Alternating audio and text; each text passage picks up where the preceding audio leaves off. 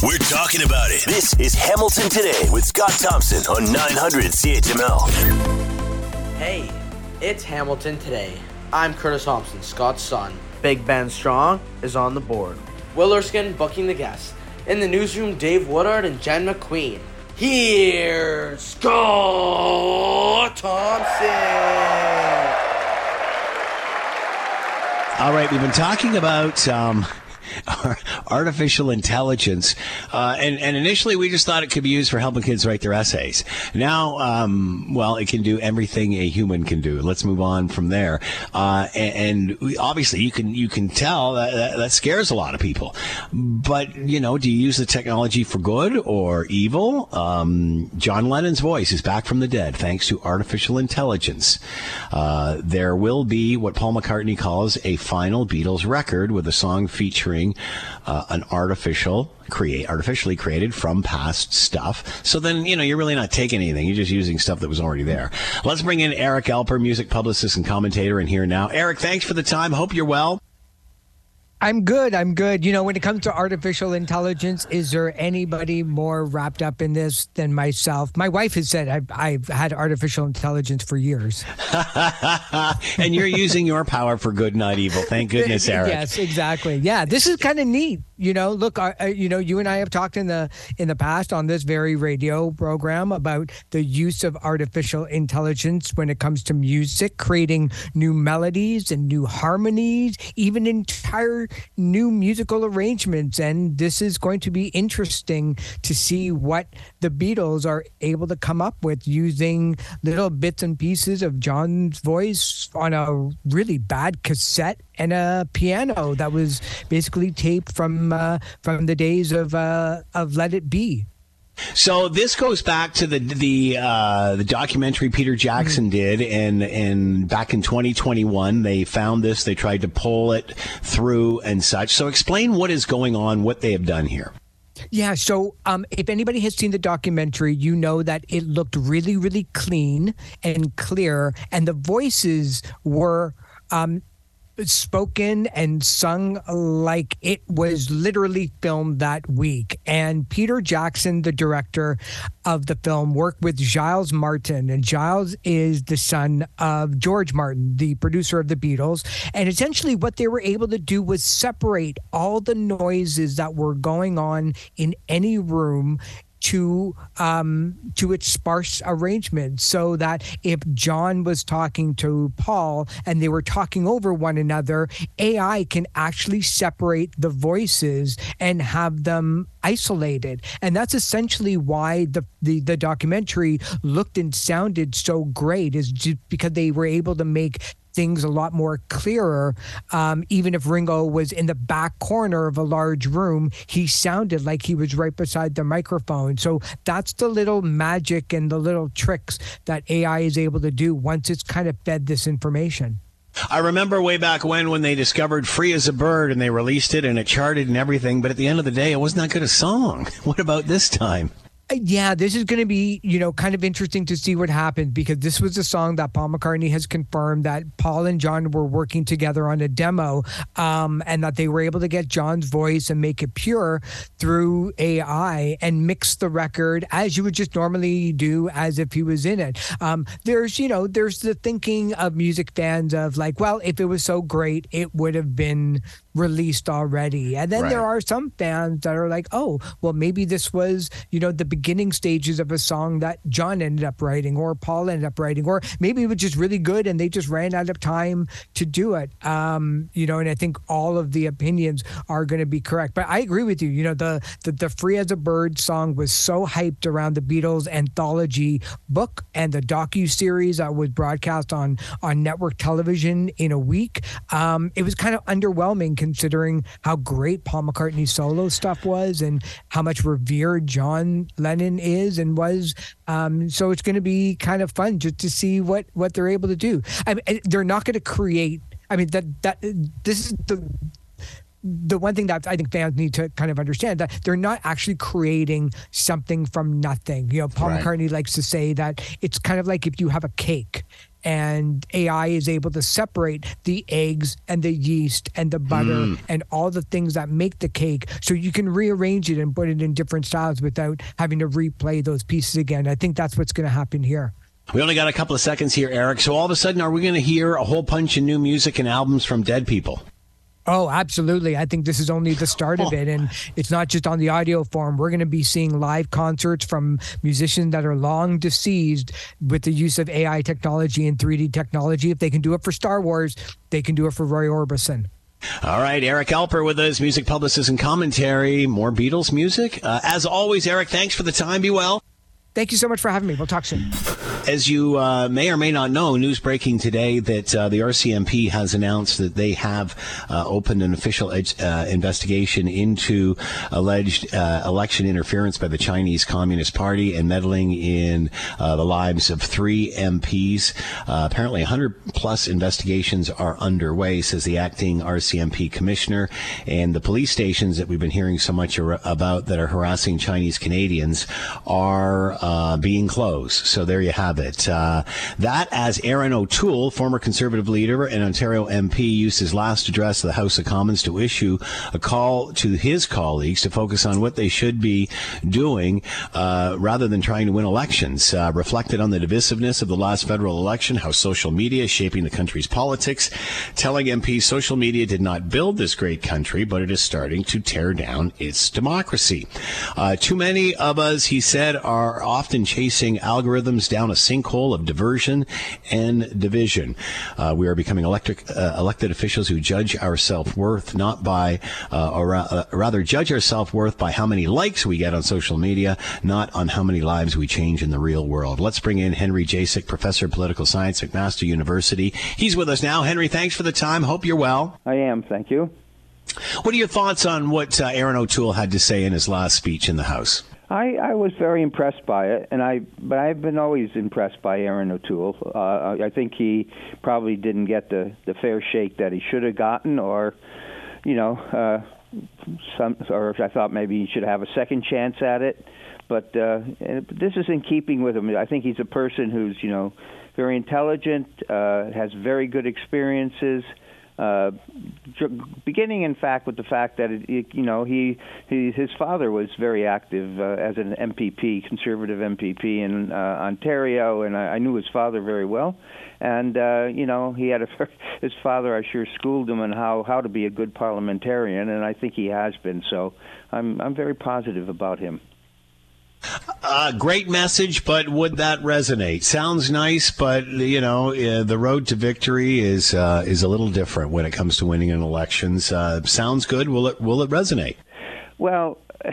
I mean, we were, you know, the parties and the leaders uh, are going to really go after each other but uh, the, you know we had traditionally people waited for the most part until you got close to an election in the meantime, you know, when things before you got the election, when you're two years out, three years out, you actually would try to get, you know, influence public policy in the way the government works, and in in order to make it work better for people, and or solve problems, and. uh that so but i think it you know lately and you know there there is a temptation to be having a perpetual election that you know as soon as you finish the election you're going to behave like you're in an election for the next 4 years and i think mm. that just you know makes it very difficult for people to cooperate because you're always on guard that somebody's trying to get you or you're always acting to see who you can defeat who you can make look bad and then boast about it. So, yeah, I think they're I, I, it's it's it, you're not going to remove you know these type of attacks, but they need to be corralled in at election time, not not necessarily through the whole year when people should be doing what is good for the population. Obviously, uh, that speech resonated with a lot of people. A lot of people hoping, yeah, gee whiz, wouldn't that be nice if that's the way it was?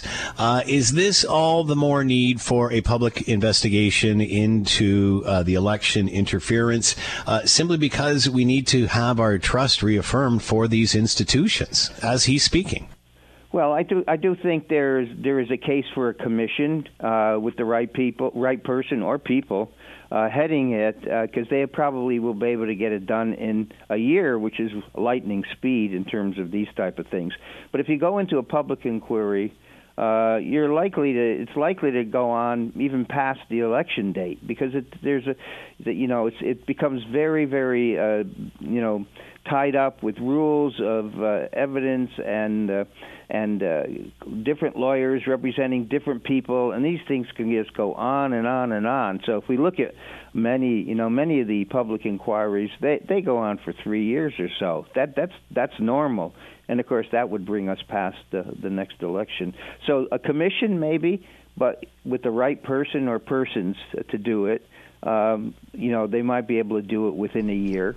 And and one interesting thing that Trudeau did today, I think, is he said there's a House committee that is actually looking at some of these things uh, in a concrete way, and he says that that's what it, no, that's what he wants a, a body to do is to essentially, rather than attacking people about how trustworthy they are, let, let's look at the at the situation we're supposed to be studying, and let's dig and and present the, the facts to the people and to the Parliament.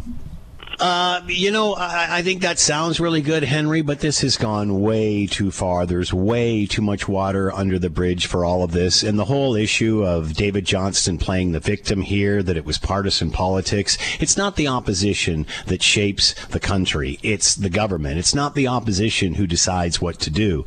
Uh, it's, it's the government. At the end of the day, if you don't have a public inquiry for trust in your democracy, what do you have one for? I'm just not buying buying into this is too long or it'll too, be too expensive or that it will reveal deep, dark secrets. Honestly, why would you not want this no matter what party line or, or what party you're from? Because it, it, it's talking about democracy and, and fairness. It should not be partisan in any way, which to me says that something is being hidden here. And every time a public inquiry is shoved off to the side, even for the sake of doing one, so it shows up well in your numbers, just do it, as Jagmeet Singh would say. Mm-hmm. So to me, the fact that it, whether they're pushing it back for the cost or it'll take too long, that's no reason not to have one. Well, I mean, if you want to do it, listen, it wouldn't bother me personally if it went past the next election, but I think a lot of people would expect, you know, and certainly uh, many of the parliamentarians are saying we need to get this cleared up by the next election. I don't, you know, I don't think that is the important thing. I mean, I would agree with you. We want to get to the facts, and we. It's a mess, Henry. It's an ab- it's an absolute mess. It's a, it's a it's a there's a lot of digging that needs to be done here, and and while you the best thing you can the only way to really do this, you know, in a, in, a, in my point of view, as a very good way, is you've got to go and and do dig into various ca- uh, campaigns and collect the information. How was this campaign run? Uh, what was happening here? Were certain types of people being mobilized? Were certain types of people being threatened? That's that's the way you find out what's really been going on here, and uh, and that'll take some time. But that but but I think arguing over uh, you know. Uh, the, you got to get the trust thing away. I don't know how you're going to do get the. You well, know, you do that away. by calling a public inquiry, Henry, uh, Henry. Like that's the whole deal. With with a public inquiry, everybody is involved. Everybody's got a piece of it. This was just a liberal kangaroo court, and the reason I think opposition's calling for a public inquiry is that's the only way to do what you're asking. Yeah, well, I think it it could. I agree. The, the, the Trudeau and to a certain extent Johnson did not really realize, you know, how this looked to the opposition.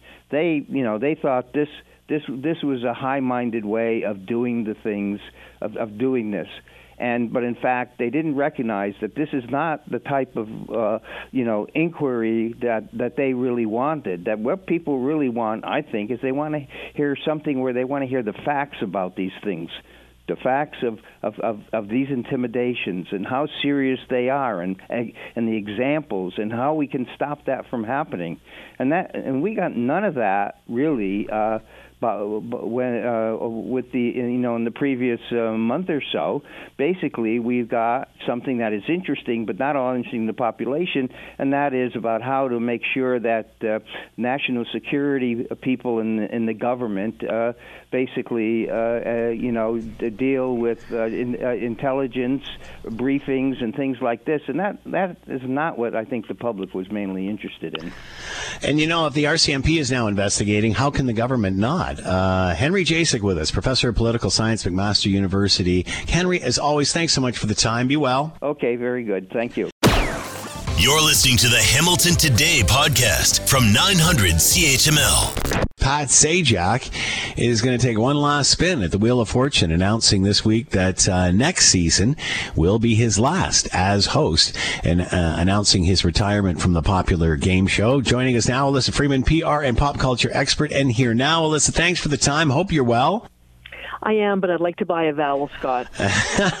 Are you surprised at this? I mean, I understand that um, uh, Pat has one of the most uh, flexible schedule, uh, schedules in show business. I think he does all of the tapings like in one day, and then he's pretty much got his own time and uh, floating in cash. Obviously, are you surprised he's stepping back? I am kind of surprised knowing how cushy that schedule is because you know when I mean I can imagine that he must be awash in cash. But I, you know, you never sort of think think about how long this show has been on. Yeah. And he's been a part of the fabric of many people's lives, beamed into their living rooms for what, for the past 30 years?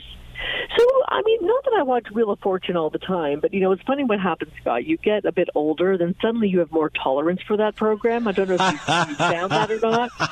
It's But like I'm a like- crossword puzzle. Is that what it is? It keeps the mind Like, I stimulated. I love crosswords. I do the New York Times crossword, but still, I mean, I'll sit there and go to my husband and go, "What is that? What? I don't even know. How did you even get that? How did you get that with three letters?"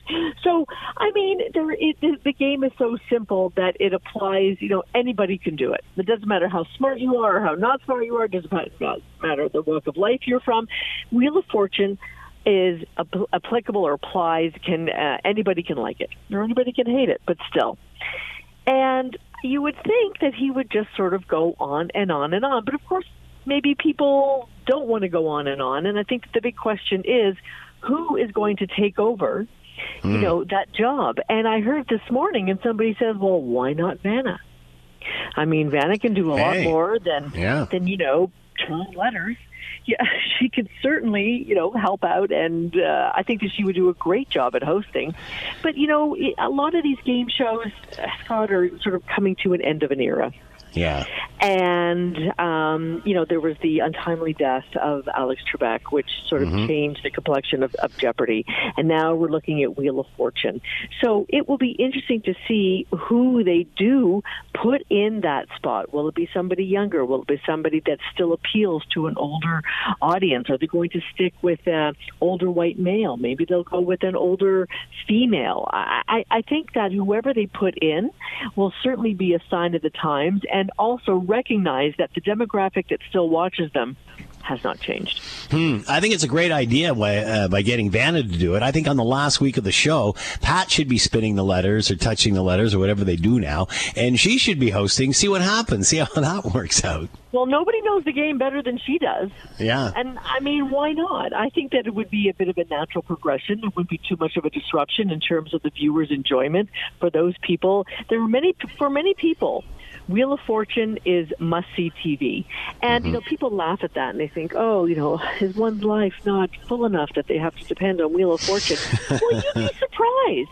You know, the older you get, the earlier that, you know, you go to bed, that you're in your house. And there are certain things in terms of continuity that give people comfort.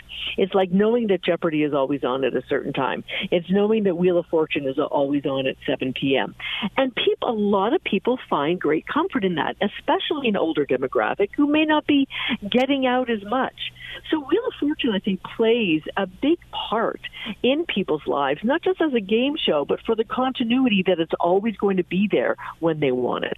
Uh, you talked about uh, the end of an era for a game show. Jeopardy and this one have been on for an awfully long time. Uh, Pat and Vanna both stars. Does it matter when you change the host? Is is it time to move on? Are these are these game shows, these typical uh, traditional game shows, still as successful as they once were? You know, in the reality uh, world, or The Bachelors, or all those other things that are going on. Well, I'll tell you something, Scott. You only have to look at the Food Network to know that game shows are still a thing.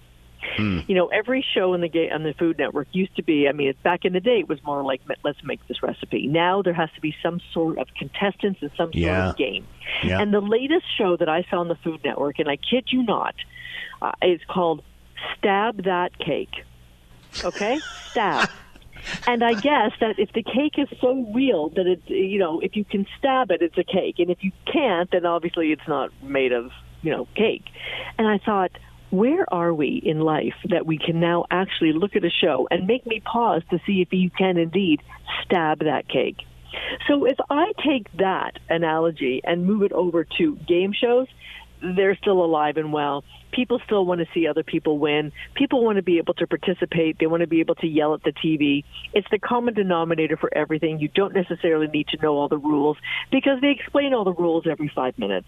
So, Scott, in my estimation, game shows are going nowhere.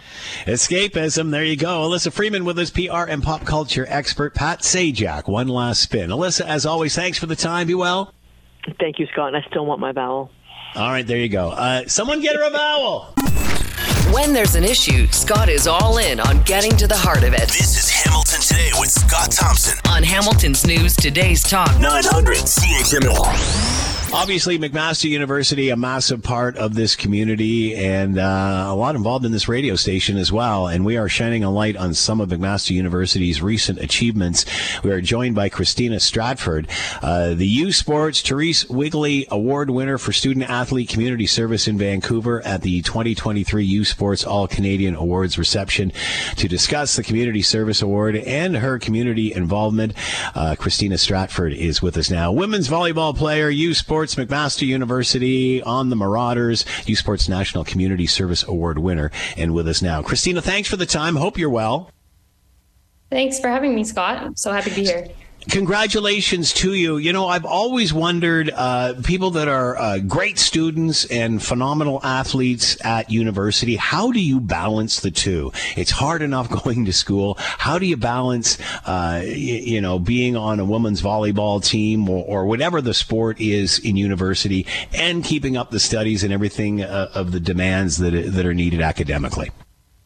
Uh, yeah, I mean, it's definitely uh, a balancing act a lot of the time. Um, but here at Mac, I've been lucky to have a lot of support in and around my community. And the biggest thing I would say is time management. I was lucky enough that when I was younger, I played a lot of uh, different competitive sports. So I didn't really have a lot of time. So I learned those skills pretty young. Um, so I would say that's helped me a lot during my time management um, pieces here. And then also just as a student, just finding time to take time for yourself, because I think that's a big thing that gets overlooked, regardless of whether you're an athlete or not. Um, so adding that in for me um, in the mornings, taking 30 minutes to myself or whenever I kind of have a break in my day um, has helped me a lot. And that way I don't feel as overwhelmed when I look at what I have to do for school, what I have to do on the court, and everything else. So do you just really prioritize everything? I do this at this point, I do this at that point, and dit, dit, dit, dit, dit, dit, it all fits together like a puzzle.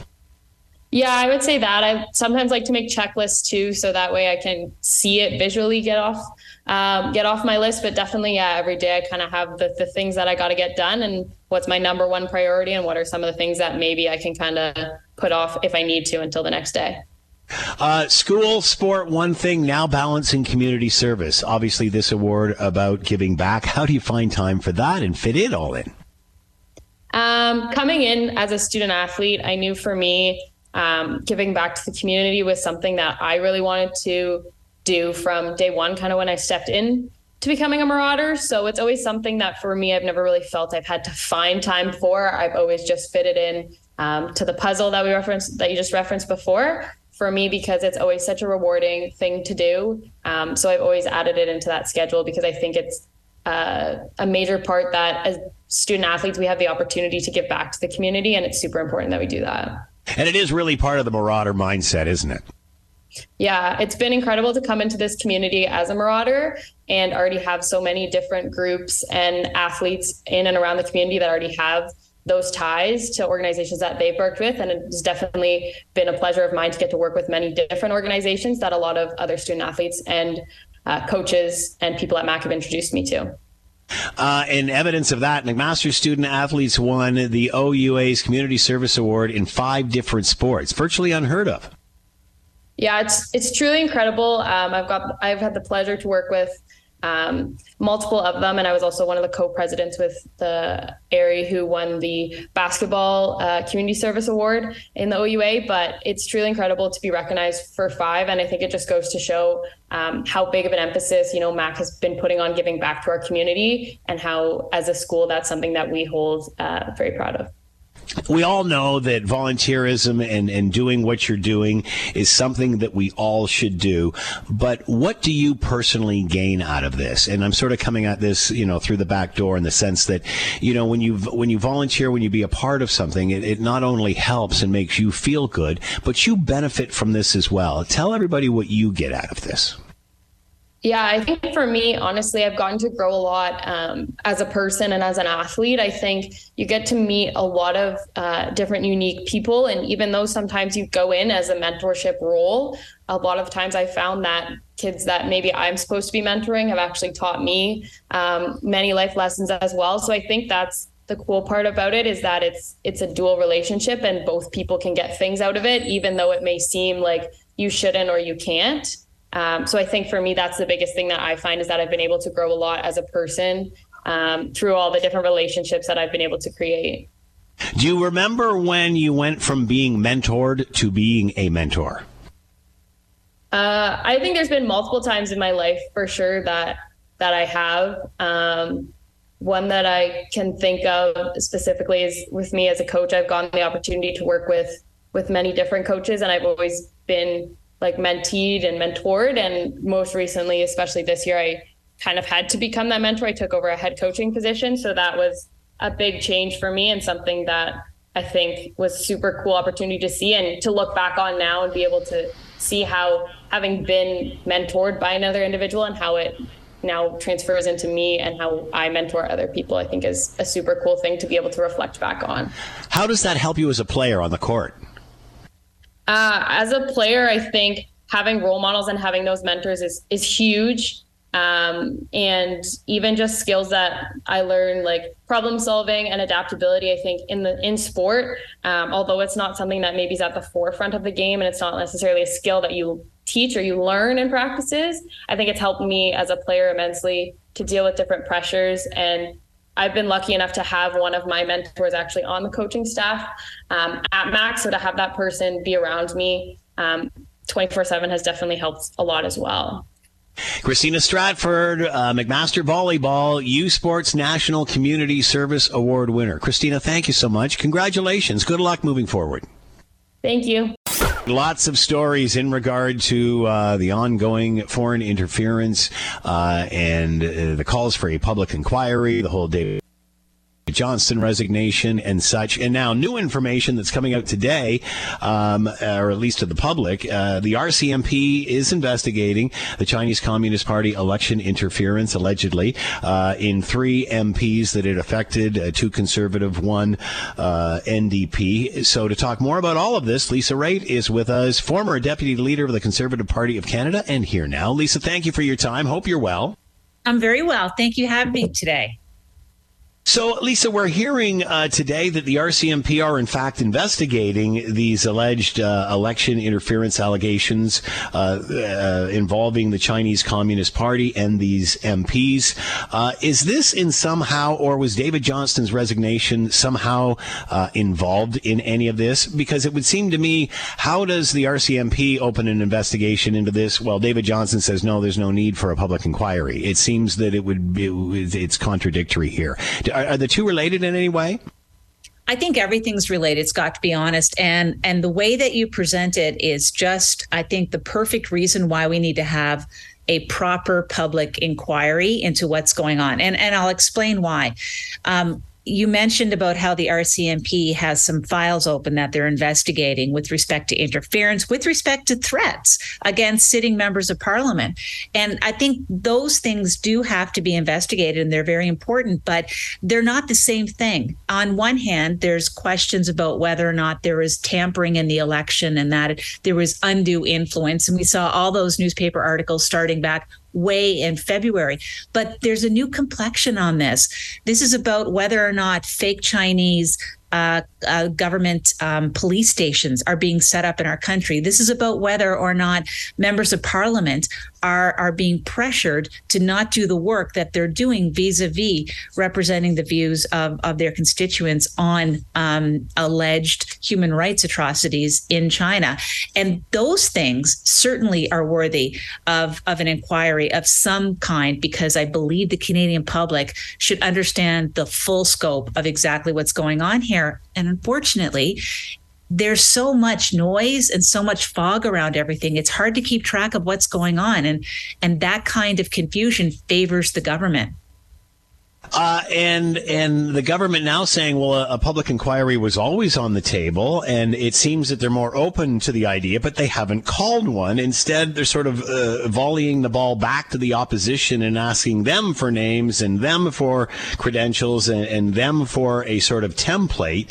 Um, so, whose responsibility is this? Where are we now with this? There is only one entity that can actually call a public inquiry, and that is the cabinet, the governor and council. That's who can do it by law. It's interesting that they want to ask the opinion of the opposition, but it's just an opinion of the opposition as to what they they want to do. And what the government is doing now is that they're now trying to deflect what the issue really is. So it's no longer about the fact that three members of parliament were were pressured by the People's Republic of China or attempted to be pressured by the People's Republic of China. And now it's about whether or not Pierre Poilievre is giving names to the government for a public inquiry. And, and Pierre Poilievre's the reason why there's no public inquiry. That's not true. There's one reason why there's no public inquiry, and that's because the prime minister doesn't want to have one. And I always, I always had this uh, joke with my colleagues when when I was sitting in opposition. You knew the government was in trouble on an issue when they would send out their best communicator, Dominic LeBlanc, to come to the microphone yeah. and explain what was going on. So to see him out there on Saturday morning had me nodding and saying, "Okay, they they now realize they're in trouble and they have to start now putting putting things right." And for Dominic to say that they've never been against a public inquiry, I mean, there's a lot of clips of the prime minister saying exactly mm. that. That's gonna that can be contrasted to what uh, to what Dominic said. And it seemed that the the liberals were playing um, David Johnston as the victim, and that this was all about uh, political partisanship and, and, and just mean spirited politics and such, as opposed to a perception of bias. I, I, am I accurate in saying it, it's appeared that they're trying to spin this as David Johnston's a victim here? Well, they are. And, and the sad truth is, I mean, David Johnston is a victim, but he's not a victim of mm. the opposition. He's a victim of of the prime minister putting Mr. Johnston in a position that he should have known was going to yeah. cause problems. I mean, from sitting on the Trudeau Foundation to the claim that they had uh, dinner frequently prior to the prime minister becoming the prime minister you know act even when he appointed david johnston to the position he kept referring to him with his given name. He kept calling him david. David's a good man. David can do these things. Just trying to even show that there's a closeness between him and the rapporteur that was supposed to be independent. So I think it's okay for people to feel sorry about what happened with David Johnston and that he had to resign at the end of the day. But I think if you're trying to blame the opposition for it, I think you're looking in the wrong place. I think the person who has a lot to blame on this one is the prime minister who put David Johnston in this position. And you know they forget they see it seem they seem to forget that it's the prime minister that sets the tone for the country, not the opposition. They just react to it. Um, I'm having a hard time understanding too, Lisa. Why any party wouldn't want to get to the bottom of this unless you're benefiting from it in some way. It seems that this is less about Chinese Communist Party interference in our election. And for me, it's, well, what are you hiding? Why would you not want this?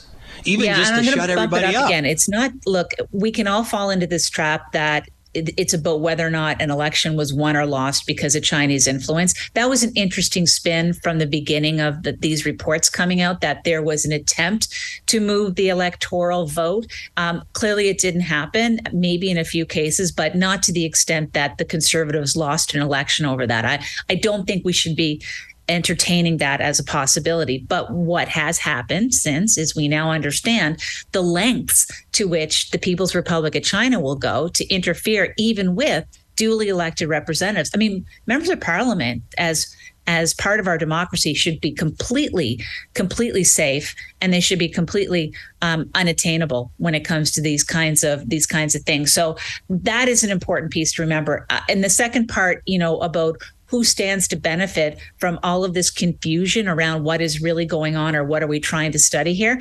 Uh, tom mulcair who was the leader of the opposition when I was in government, has uh, written and commented extensively that, and and Bob Fife has said the same thing in the Globe and Mail that their point of view is that it's the Liberal Party that stands the most to gain from from the machinations of China in the electoral system or going after the opposition members of parliament. They're not going after government members of parliament, only opposition, Jenny Kwan, Erin O'Toole, and Michael Chong.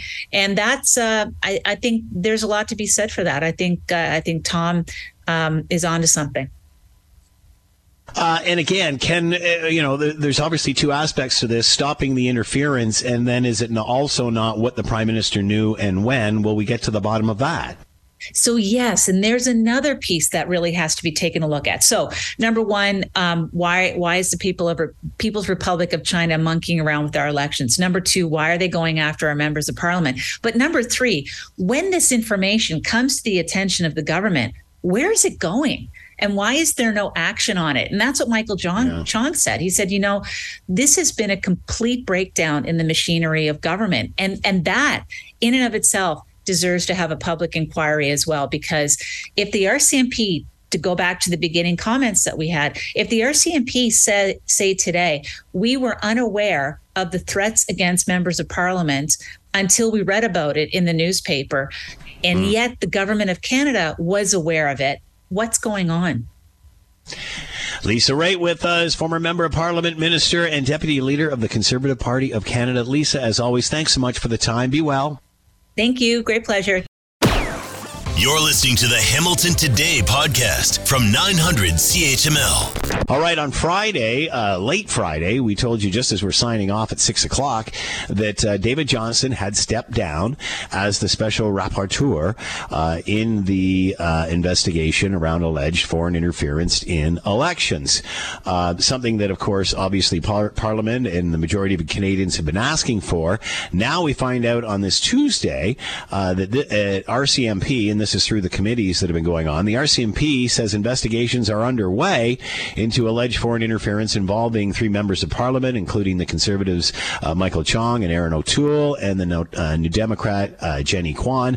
Acting RCMP commissioner confirmed the investigations uh, during a parliamentary committee meeting this morning. Uh, over a hundred plus investigations going on, uh, and these started pretty much when the information was leaked to the media. What was going on? Let's bring in Phil Gurski, president of Borealis Threat and Risk Consulting, former CSIS analyst, and with us now. Phil, thanks for the time. Hope you're well. I'm well, Scott. Thanks for bringing me on.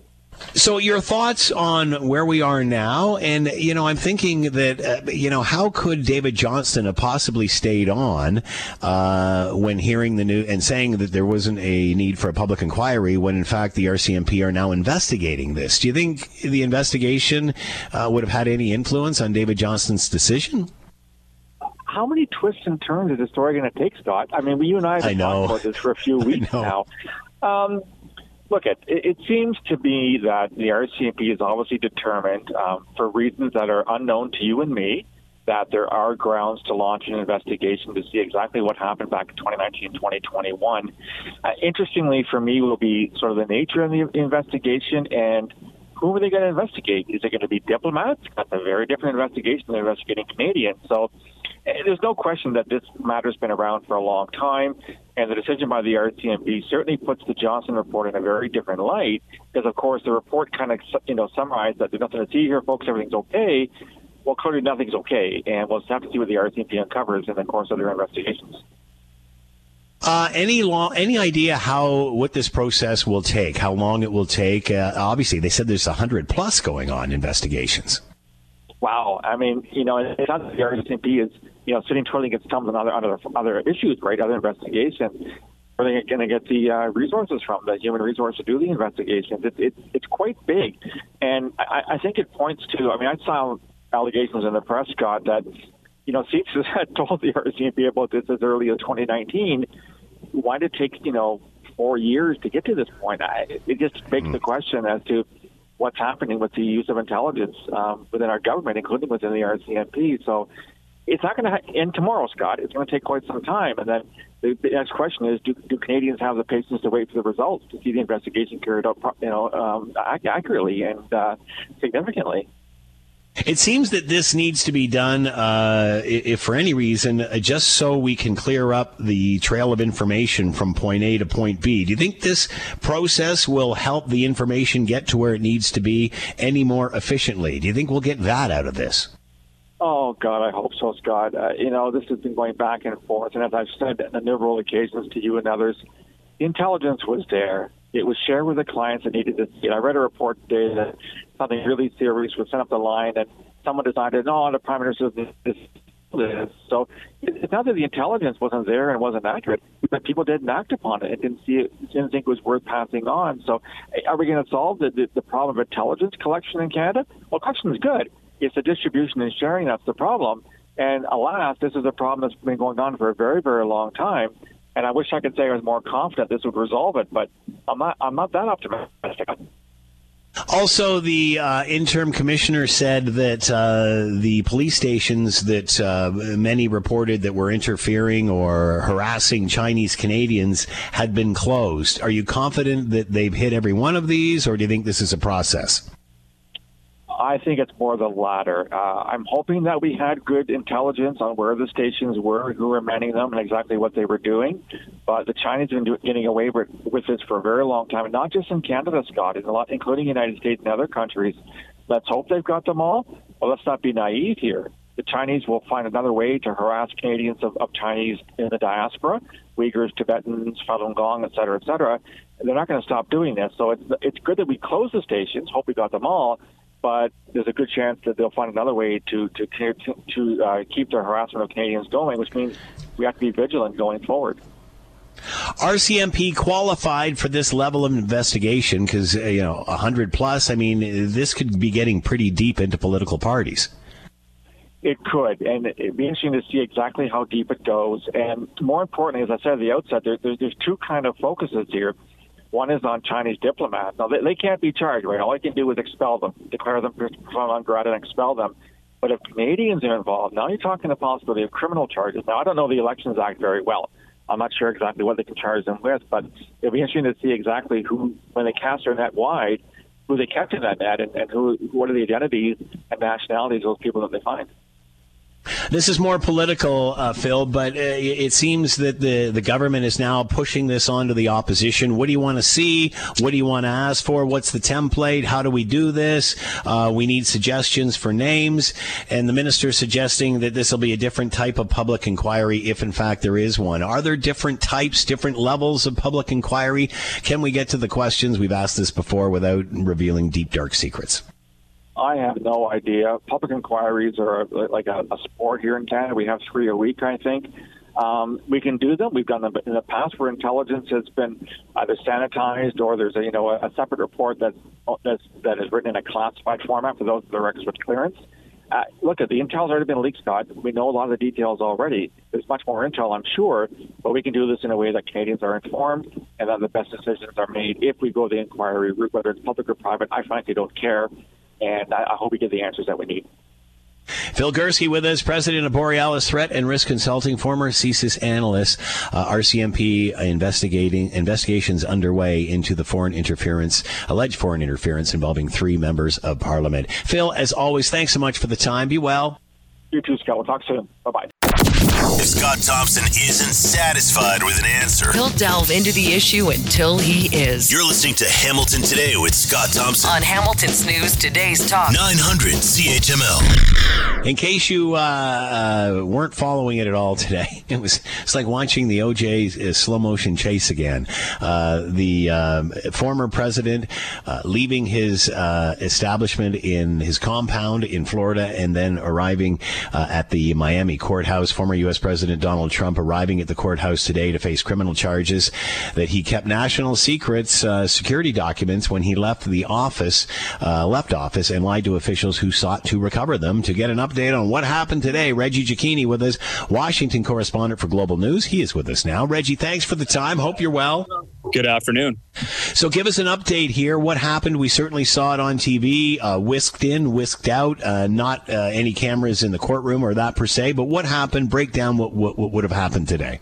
Yeah, absolutely. And it's what we didn't see on camera that ultimately carries the most weight here, Scott. Uh, you know, after that motorcade made its way from Doral uh, his other golf course here in Florida, about 20 kilometers away. Uh, as you mentioned, he was whisked in, brought up to the 13th floor uh, of this uh, almost new court complex here. Uh, and at the moment that he walked inside, he was placed under arrest uh, and and he was processed. He had his digital fingerprints taken. We're unclear if there was a mugshot that was taken. If there was, it's not going to be circulated amongst the the public. and beyond that, he was then arraigned on the 37 charges. We understand uh, from the court reporters that are inside and from the court sketch artist that's actually sitting right next to me so I could see a little bit what was going on. Uh, Donald Trump, what was wearing? Uh, a blue suit. He sat quietly. He sat with his hands folded. He did not speak. His lawyer spoke for him, pleading not guilty on his part. Uh, and within a few moments of that, he was released on his own recognizance. There was no cash bond put forward. He did not have any uh, uh, uh conditions on his release, with the exception of not speaking uh, to any potential witnesses in this case. So this was a whirlwind moment. It was an unprecedented moment, but at the end of the day, it was simply just a blip uh, in the 24 hours that it was. So what's next? He has been charged, fingerprinted, all that other stuff. So what what happens now?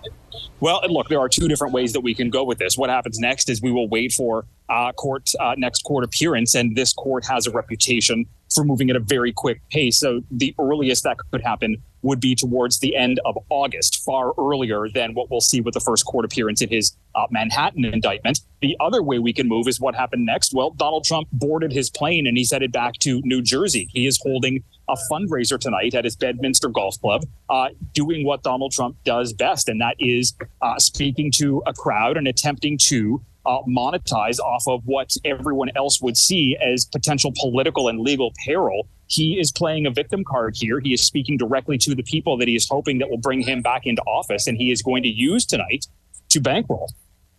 So yeah, these are all great, uh, great fundraisers for him uh, in this perpetual court case that never seems to end. Um, was there any chatter between the judge and um, and, and, his uh, his lawyers about what he could say, what he couldn't say? As you mentioned, he's going to a fundraiser tonight. Can he just say whatever he wants?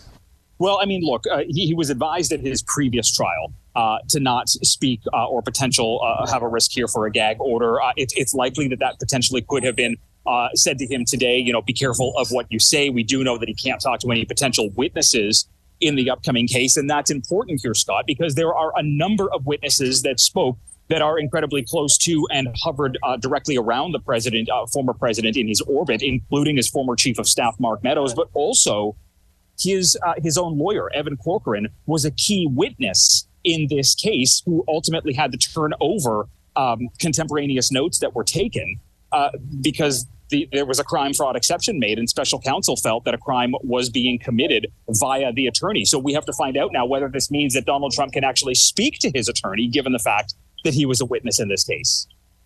Uh, and what about the judge? We understand there was a conflict of interest in uh, there in some way. D- does that matter moving forward? Well, we'll have to wait for that. Uh, there was a separate judge that was uh, handed the proceedings just for today, and then Judge Aileen Cannon will take over once this trial starts. And you're right, there are concerns here for a conflict of interest. Number one, she is a Trump appointee, and number two, she was in charge of this case uh, at the very early stages and made some favorable rulings in Donald Trump's favor and in his team's favor, which were ultimately overturned uh, by the 11th Circuit Court of Appeal, saying that she went out of her lane. The Department of Justice could, if they tried, if they wanted to, ask for a recusal. It's unclear uh, if they would have any legs to stand on here, because at the end of the day, this was not a, a chosen judge. It is simply kind of a random pick uh, when these kind of cases come up, and she just happened to be the name that was drawn.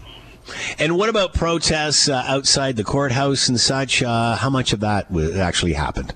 Well, I mean, look, this is a very different city than Washington, D.C. This is a very different city than New York. There was no real kind of clash here uh, between the counter protesters and those who are here supporting uh, the former president. Florida is a very Trumpy uh, it, it, it's far Trumpier than anywhere else in the country. So his supporters were out in droves on all sides uh, of the courthouse here, uh, and there were no kind of skirmishes. There were no conflicts that were that were arising simply because uh, the numbers uh, of supporters here would have far outweighed any counter protester, but they were all uh, parroting and echoing the same Donald Trump has been just for the last several weeks, but for the last several years here, in that they believe he is a victim of political persecution. They believe that Joe Biden is targeting Donald Trump because he is a political rival. And a couple of protesters, a couple of rather supporters told me today that they don't believe that either A, Donald Trump had any documents despite the evidence, uh, but that he was also allowed to have the documents because they were declassified and he was the president, ignoring the fact that they weren't declassified and he wasn't the president, but they still believe what he says. What is it like for you to be down there and talk with various people and just experience this? What what has it been like for you today? I mean, look, uh, you know, in any other time, uh, you know, in history, this would have been a first for a reporter to be dealing with uh, with a former president facing charges uh, while indicted. This is now the second time that I have had to deal with uh, an mm. indictment of former President Donald Trump, and that I have had to be in and around uh, the people who support him and believe what oftentimes are are false claims, but they are simply latching onto the words that are spoken by Trump. They really do take them uh, as gospel, and there is no kind of arguing them down or trying to get them see something different. This this is a group of people who are staunchly standing behind Donald Trump, who remain steadfast in that support, and it shows in his polling. I mean, I have talked to Trump supporters now for eight years, and from day one, they have said the exact same thing that this is a nation in decline, parroting Donald Trump, and that he's the only person that can fix it, ignoring the fact that, you know, all these years after he left office, you know, did he actually do anything to quote unquote fix the country? Uh, it, are there common denominators with the supporters? I mean, are they all the same? Well, I guess they're the same in the sense that he can't do any wrong. Uh, but but is there a common link here? I mean, look, these are all supporters who feel disenfranchised. They feel uh, that yeah. that current government, that the Democrats, that former Republicans didn't speak for them, that they were speaking for their own needs or for the needs uh, of the quote unquote elite in and around the country. And they see Donald Trump as somebody who's able to break through, ignoring the fact that Donald Trump is a billionaire. He, he kind of wines and dines with the billionaires of the world, but he speaks to them in a way uh, that they feel comfortable with. I mean, if you just circle back all the years to when Rob Ford ran for mayor in Toronto, uh, it was of the same kind of caliber. It was speaking to people who felt that they were being ignored by uh, city leaders. Donald Trump does that, saying that they they feel that they're being ignored by federal leaders, and, and they look to him as somebody who will change things. And look, he's shaken up the political kind of spectrum for the last eight ish years. He will continue to do that, and he will continue um, to have these supporters underneath him because look, two indictments later, they seem to not be going anywhere. Reggie Cecchini with us, Washington correspondent for Global News, covering uh, Donald Trump in Miami. Reggie, as always, thanks so much for the time. Be well. Thank you.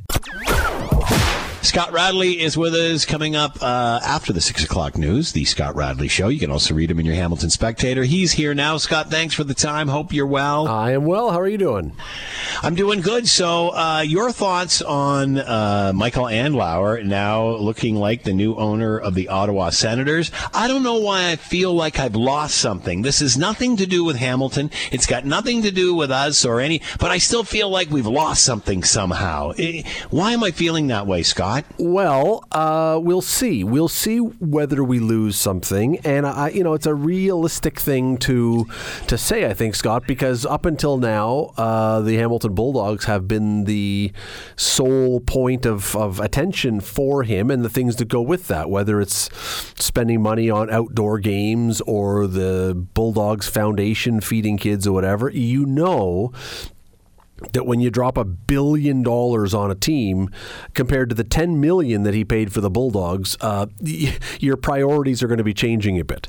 And your interests are possibly going to be changing a bit. And the fact that the Bulldogs aren't even in Hamilton right now for the next few years, it's it, it, does feel a little bit like you know we're we're we're looking at something that we don't really know what we're looking at right now as far as Hamilton goes. I, I just you know like we tried to get the mayor of Brantford on, but he was busy tied up in council meetings and such. Um, but yet you, you, can't help but think they're very excited about this because it's more hype for this team. And you know how would we feel in Hamilton if none of this was happening and the Bulldogs were still here and such, and then Michael Andlauer had purchased the Senators? I think it would give you a little bit of of, of spring in your step. But uh, I'm I'm cautious now. I don't know what's going to happen. Well, um, w- one of the things that I've wondered about, and, and I, I, base this, Scott, on absolutely nothing, uh, just on thinking this thing through, is I, I, had, you know, when, when the Hamilton Bulldogs left to go to Brantford, there were some people who said, oh, well, they're not coming back. And there's other people, including Michael Andlauer, who said, no, no, they're coming back. They're, don't worry about it. They're coming back. And I've often wondered whether him getting the Senators would impact that. And I'll tell you why this city has not necessarily always been easy for him to deal with, which I think is an understatement.